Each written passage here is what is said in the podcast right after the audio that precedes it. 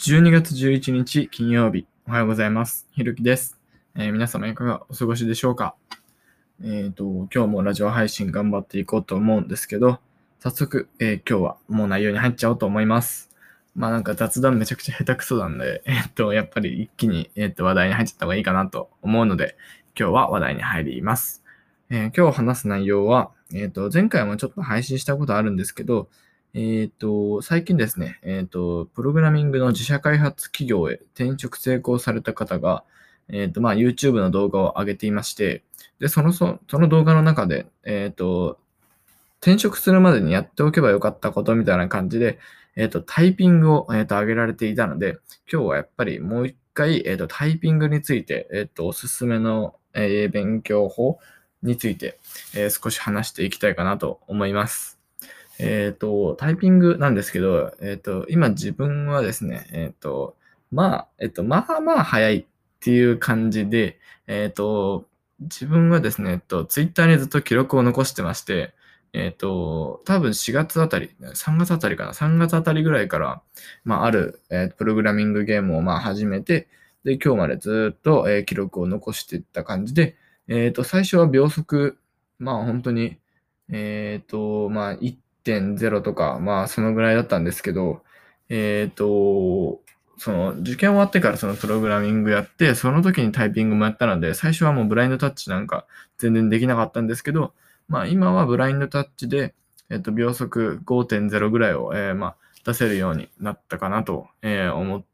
ています。はい。まあ記録が、えっと、ツイッターに残ってるので、えっと、このスタンド FM への、えっと、アカウントから、えっと、僕のツイッターに飛んで、まあ、パーってスクロールしていただければ、えっと、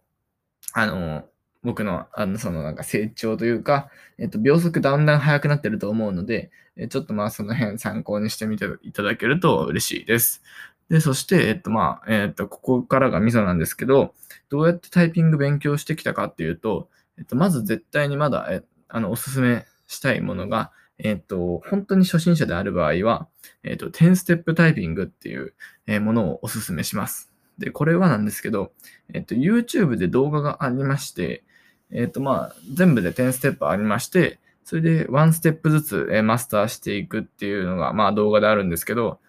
もう最初は、えっと、真ん中の列、まあ、A から L までの、えっと、その真ん中の列だけを練習ひたすら練習するみたいな動画で、で、だんだん範囲を広げていくっていう、まあ、ブラインドタッチを、えっ、と、全 10, 10ステップで、今噛みましたけど、10ステップで、えーと身につけていくっていう、えーそういうコンセプトのものがあって、で、その10ステップタイピング、確かに動画もあるんですけど、その動画と、えっ、と、まあ、なんだ、結びつけられたっていうか、えっ、と、関連したゲームがありまして、それも10ステップタイピングっていう、調べれば、えっ、と、そのゲームも出てくるんですけど、その、動画で勉強したことをそのゲームでアウトプットできるっていう、まあ、すごい方式になってまして、えっと、これはもうめちゃくちゃ、えっと、使えるかなと思います。で、この次に、えっと、10ステップタイピングは、そのブラインドタッチで、えっと、ブラインドタッチができるようになるまでっていうのを、まあ、えっと、なんか、支援してくれてる、えっと、ものなんですけど、えっと、さらにもっと速くなりたいよっていう方は、えっと、自分はその寿司だっていう、えっと、タイピングゲームをおすすめします。まあ、これなんですけど、まあなんかスコアが出てきて、えっと、秒速のキータイプと、えっと、ミスタイプと、あと合計で何タイプしたかっていうのと、あと、まあ、寿司なんで、えっと、流れてくる寿司を、えっと、タイピングで、えっと、まあ、クリアしていくごとに、どんどん、えっと、値段が加算されていって、まあ、スコアが上がるっていうゲームなんですけど、まあ、そんな感じで、えっと、スコアを見ながら、なんか、日々努力できるような、なんかすごいいい仕組みになってます。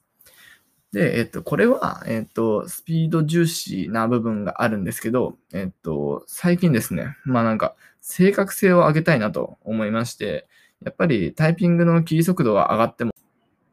でも、やっぱり、その正確さがないと、まあ、い一個ミスしたごとに、まあ、また消してやると、もう、その、なんだ、タイピングが速いなんて関係なく、一気の効率悪くなるので、うんと、やっぱり正確性を重視したいって最近思い始めたので、まあちょっとタイピングゲーム調べたところ、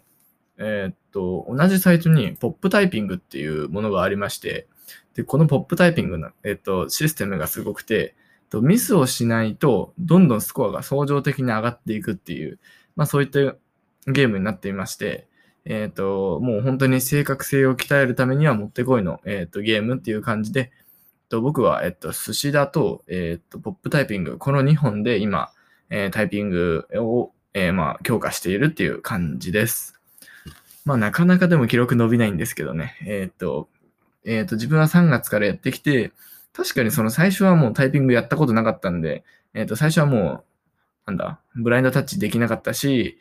そもそもキーがどこにあるのか分かんなかったんで、えっと、最初から、最初の1ヶ月は確かに成長が、まあ、見られたんですけど、そこから今もう、まあ、プラスで半年ぐらいやってるんですけど、まあ、うん、秒速、最初3.0だったのが、まあ今5になったっていう、まあ、コツコツですね、やっぱり。コツコツやっていくと、まあ、平均的にどんどん上がっていくので、まあ、すぐに効果は出ないと思いますけど、やっぱりこれこそ、まあ、コツコツ努力していくっていうことしか、まあ、ないのかなと思います。ということで、えー、今日は、えっ、ー、と、タイピングについて、えっ、ー、と、解説させていただきました。やっぱりタイピングっていうのはもう絶対不可欠になるので、えっ、と、必ず身につけておきましょう。ということで、えー、今日はこの辺で配信を終わりたいと思います。えっ、と、いつも配信を聞いてくださりありがとうございます。えっ、と、これからも頑張りますので、えよろしくお願いします。えっ、と、また明日もしっかり配信あげたいと思いますので、よろしくお願いします。では、えー、また明日お会いしましょう。ひろきでした。